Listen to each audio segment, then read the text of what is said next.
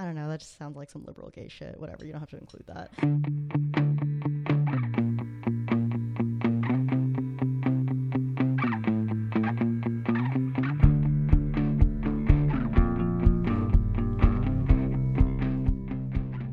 I'm Phoenix Danger. Uh, I am your host, and I have no formal degree from an academic institution uh, that says that I can formally teach this to you, but fuck. But fuck every institution. This is a podcast, and we are just going to talk about queer theory. Um, we're gonna we're gonna excavate some feelings. We're gonna talk about a little bit of history, um, and we, as always, are going to sort of be asking how we got to this particular moment in queer history or queer present, whatever works best for you, wherever you're located in time. Um, I support you. If you were here for our last episode, uh, we talked about neoliberalism. I decided that we're going to do that again. We're going to do it some more because neoliberalism is such like a, a slippery, slippery little, slippery little rat, whatever. I wanted to like bring or like because it's the kind of thing that sort of almost eludes a definition um, i wanted to sort of like give you a few more examples like talk about it a little bit more um, and maybe sort of like we all can get a better uh, or rather an even better grasp over it. So today we are going to be talking about Lisa Dugan. Is how everyone else pronounces it. I pronounce it Duggan, but I guess I'm, I guess I'm just a rube or a plebe or whatever. Um, but I will be pronouncing it Duggan because I I believe that's correct. Before I really get into that, I guess I want to talk a little bit more about why I think an understanding of neoliberalism is important or like one of the reasons for that is because to have an understanding of how we've gotten into this place of politics where there's like a huge you know like there's a huge rift between I, what I would still call gay and lesbian politics um, and queer politics, um, in which the former is more concerned with mm, the maintaining of a status quo and the joining of a status quo, um, aka like sort of like rights based framework um, kind of stuff where sort of like the politic is more about assimilation and inclusion um, and where sort of like the radical queer politic is more concerned about uh, dismantling dismantling institutions um, and sort of like coming at things from a more uh, sort of like intersectional uh, a more intersectional angle so I don't know. I guess like this is incredibly important to me. Um, if you have listened to previous episodes, and if you haven't, you should go do that after this. But if you listen to previous episodes, um, you maybe know that I um, I started to come out when I was about 16. It was like, I don't know, whatever, of course. Like, it was an extremely painful process. And also, even though I didn't realize it at the time, I feel like it was really, um, like, sort of like suffering because of, suffering because of my queerness really sort of began to shape my political identity, um, my identity as someone who is other um someone sort of like who and someone who uh, is targeted for that otherness. Yeah and so as i kind of grew into my queerness inevitably through more suffering. I had begun to feel like and still feel this like this fear around the sort of like increasing prevalence of assimilationist politics because I think that my my central question around all this shit is um if queerness um or at least certain types of queerness become the status quo um if we can know, if we get to the point where sort of uh neoliberal goals like marriage or uh, military service if inclusion in straight society is something that is guaranteed for young queer people um, that queer like young queer people will no longer feel a need to become politicized um, will no longer see sort of like heterosexual racist like classist institutions as places where they belong um, to see like heterosexuality um, or at least like heterosexual structures as something that we should sort of like seek and have inclusion in um, that like there will be no more like radical queerness basically.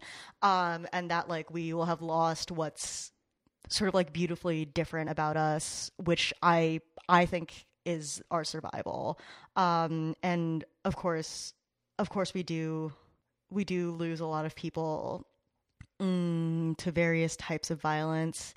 And many of us including me and you are surviving that violence you know we're surviving that violence uh, with each other with our own networks of support um, with our own networks of healing with our own networks of um, sort of like redistributing wealth.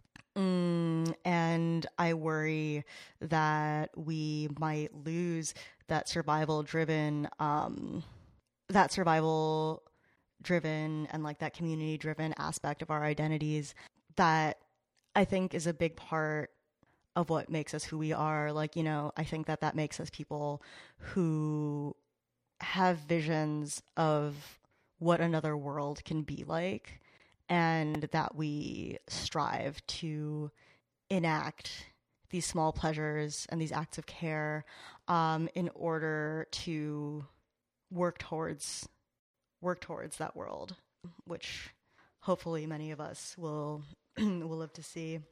But I don't know. I think I think the kids are all right. I think the kids are all right. I think they're. I think that there's like as much as much as like assimilation and inclusion is sort of like made to be uh, very appealing right now i think that a lot of young people are really seeing that shit is fucked up and so i think they're doing all right. The bad news is that they're suffering um, but the good news is that they're resisting. Um, and that's that's really fucking cool. So shout out to the youth. Maybe you're listening. That would be cool. I would be honored. All right let's fucking let's talk about Lisa Duggan. So, Lisa Duggan is an NYU professor. Um, she has been in the queer theory game since about 1995. Um, she is super, uh, she's super, she's super invested in cultural studies and sort of like the cultural part of of queerness, um, which like I think is connected to sort of like what what I spoke about about like suffering and the survival of suffering uh, within within queerness. All right, so let's start with an idea of Duggan's that I think is really interesting, um, which is the idea of corporate activism uh, and the the uniting of the political and cultural right. What she's saying here is is that when we think about organizing for social change, we I or I at least I think about leftist organizing, you know. Um, but what what I think that I forget is that the right is incredibly organized as well, and that I mean, I guess we're seeing that much more than we were like I don't know, like a year ago before before we were like fighting Nazis in the street. So what I'm what I'm saying is that the right is particularly organized, and they're organized in a neoliberal fashion, which means um, which means a couple of things. So the the organized right is headed, I would say, literally by corporations and corporate interests, and so what that means is that um, the goal one of one of the many goals of neoliberalism um, is to extend a extend like sort of like the the upward flow of resources. Resources like capital like money or like property or like um like policy and so that uh all of that is aimed to increase wealth for the wealthy and on the other side sort of like a race a race to the bottom of uh how much people who are not wealthy and who like who rely on welfare, food stamps, etc. Um, how much how much corporations and moneyed people can take away from them? You know, big wealth gap, increasing wealth gap. So that right, so that's the goal that they're organized around. Another thing, another thing is that they have. I mean, like whatever. Like conservatives have no morals, right? Like they, I mean, they have like quote unquote like morals, like something. I don't know, like something probably about like God or whatever. Um, but like you know, the reality is that they just like don't give a shit if poor people die, right? They don't care. They don't like give a shit if uh, if black people die. They don't give a shit if um, I don't know, man. They just they don't give a shit.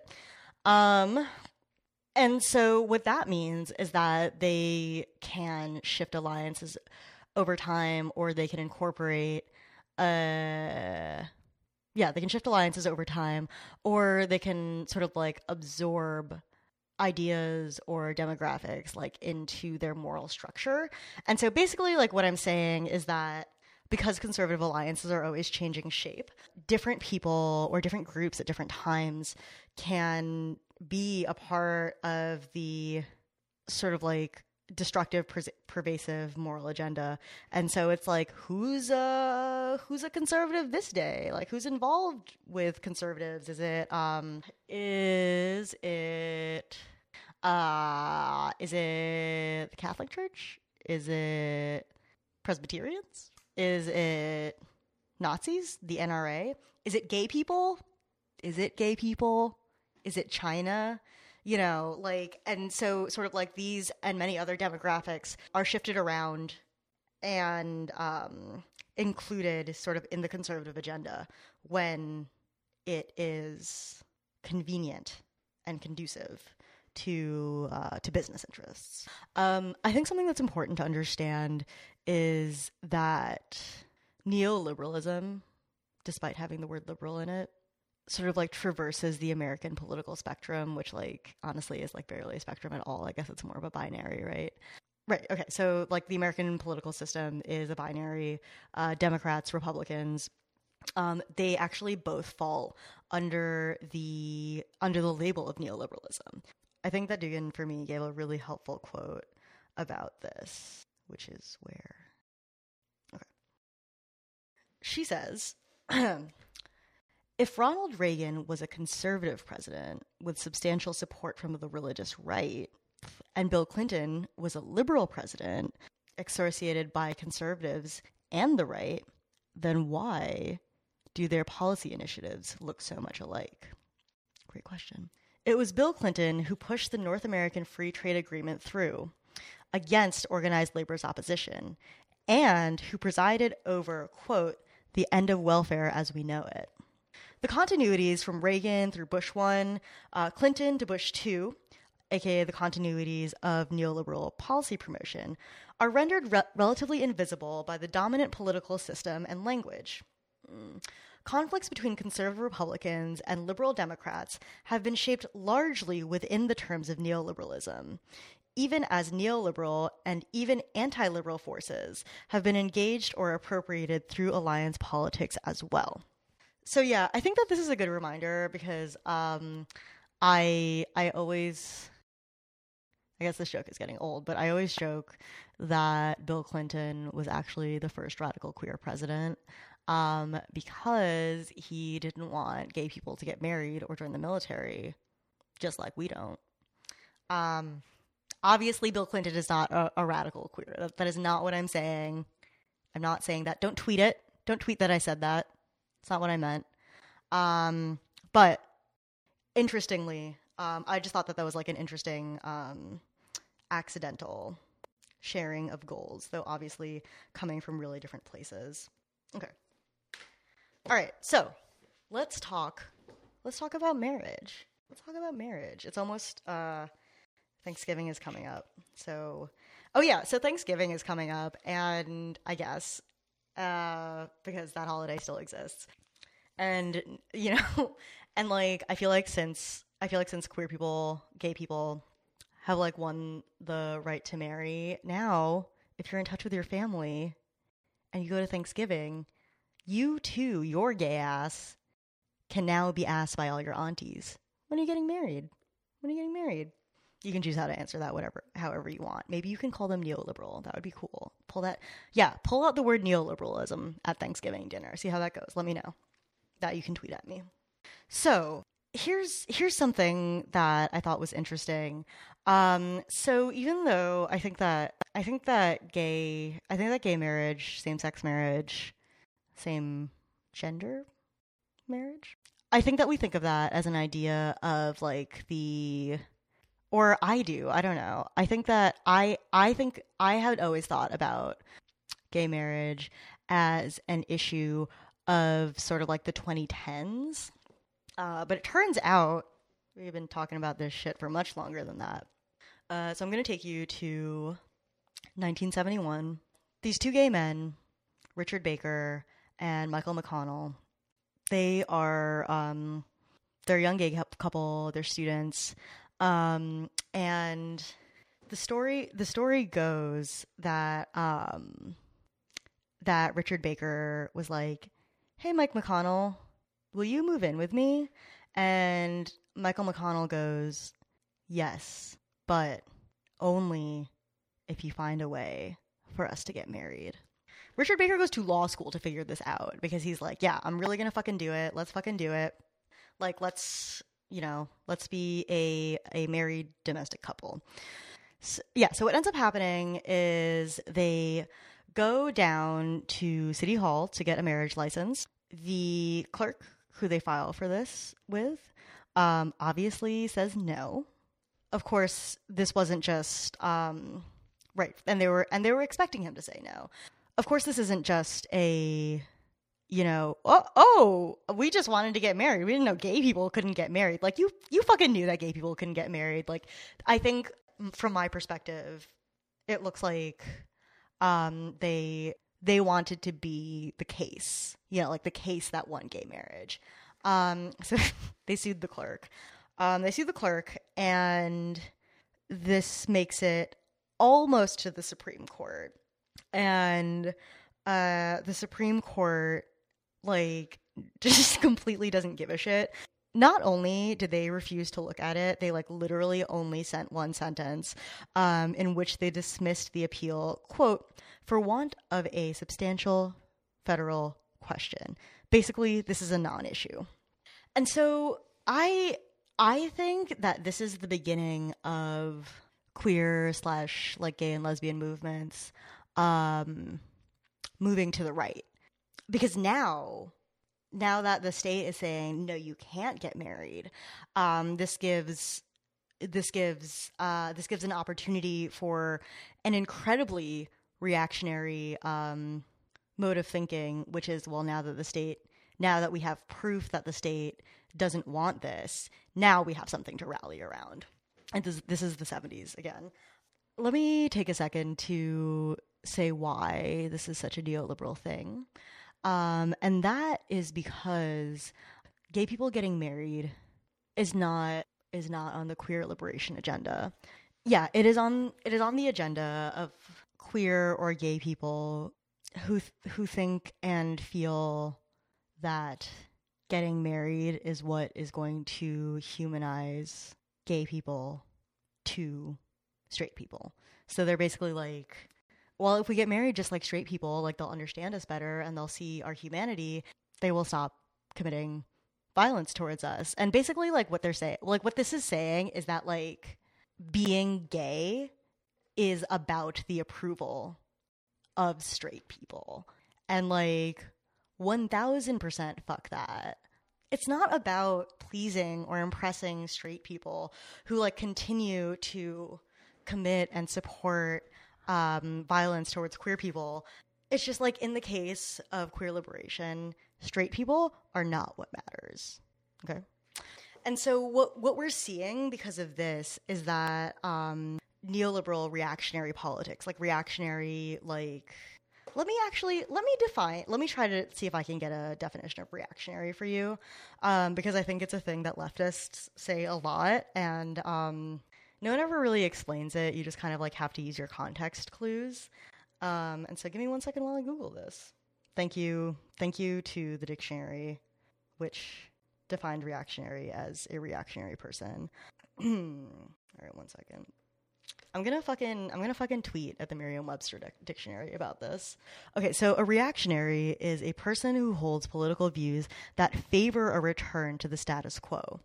Interestingly, this is uh, this is universally considered a conservative point of view, and so what that means is that. Um, because this action um, of Baker versus Nelson is directed at the state, it actually evidences that the state's rejection of gay marriage pushes the gay agenda to the right.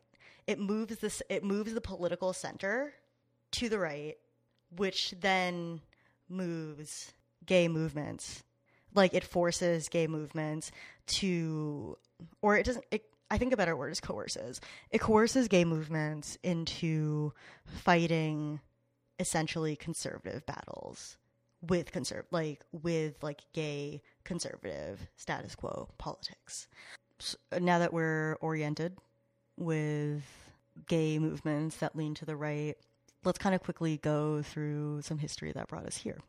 Which I okay, whatever. That's what we've been doing. But anyway, history is really important. Know your queer history, um, or else you will forget who you are, basically.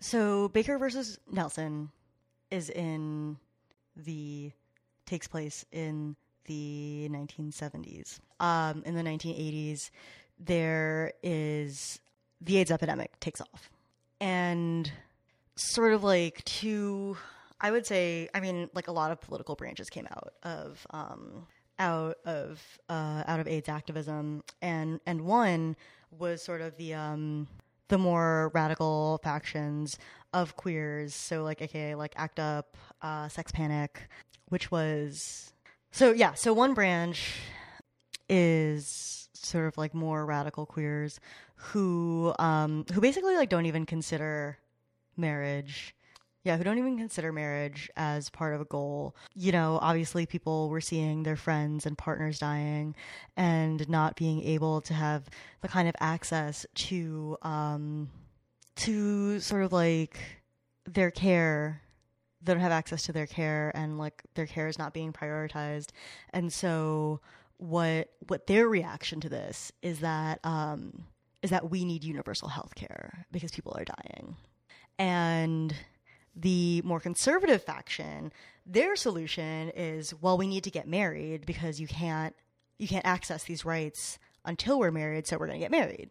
And so you can kind of see like where on like the spectrum of neoliberalism all of this falls because what the leftists are saying is that we should have a system of healthcare that is accessible to everyone and that everyone deserves and needs that and because they need it should have it. The the neoliberal faction is saying, well, we just need to be treated like straight people. And obviously like this is terrifying because because what if you're single, you know? Like what if you're like a single queer person and you have if you're like a single gay man and you have AIDS and you're like in the ho- or uh, yeah, and you're in the hospital and you don't have even if you even if we were like here today what that is saying is um, if you okay so here's how it goes.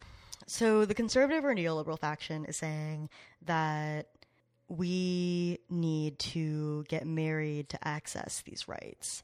And that comes from the idea that you you only deserve access to life-saving amenities if you are building a family uh, and that is because the family is sort of like the most base um, economic, or like is yeah is like the most base economic institution, um, and sort of like capitalism is built uh, off of like various systems, and like the family um, is sort of the most the most basic one um, because it's like a self sustained because the family is basically like almost a self sustained economy in which parents raise, well, first of all, in which everyone is monogamous, very important to the state.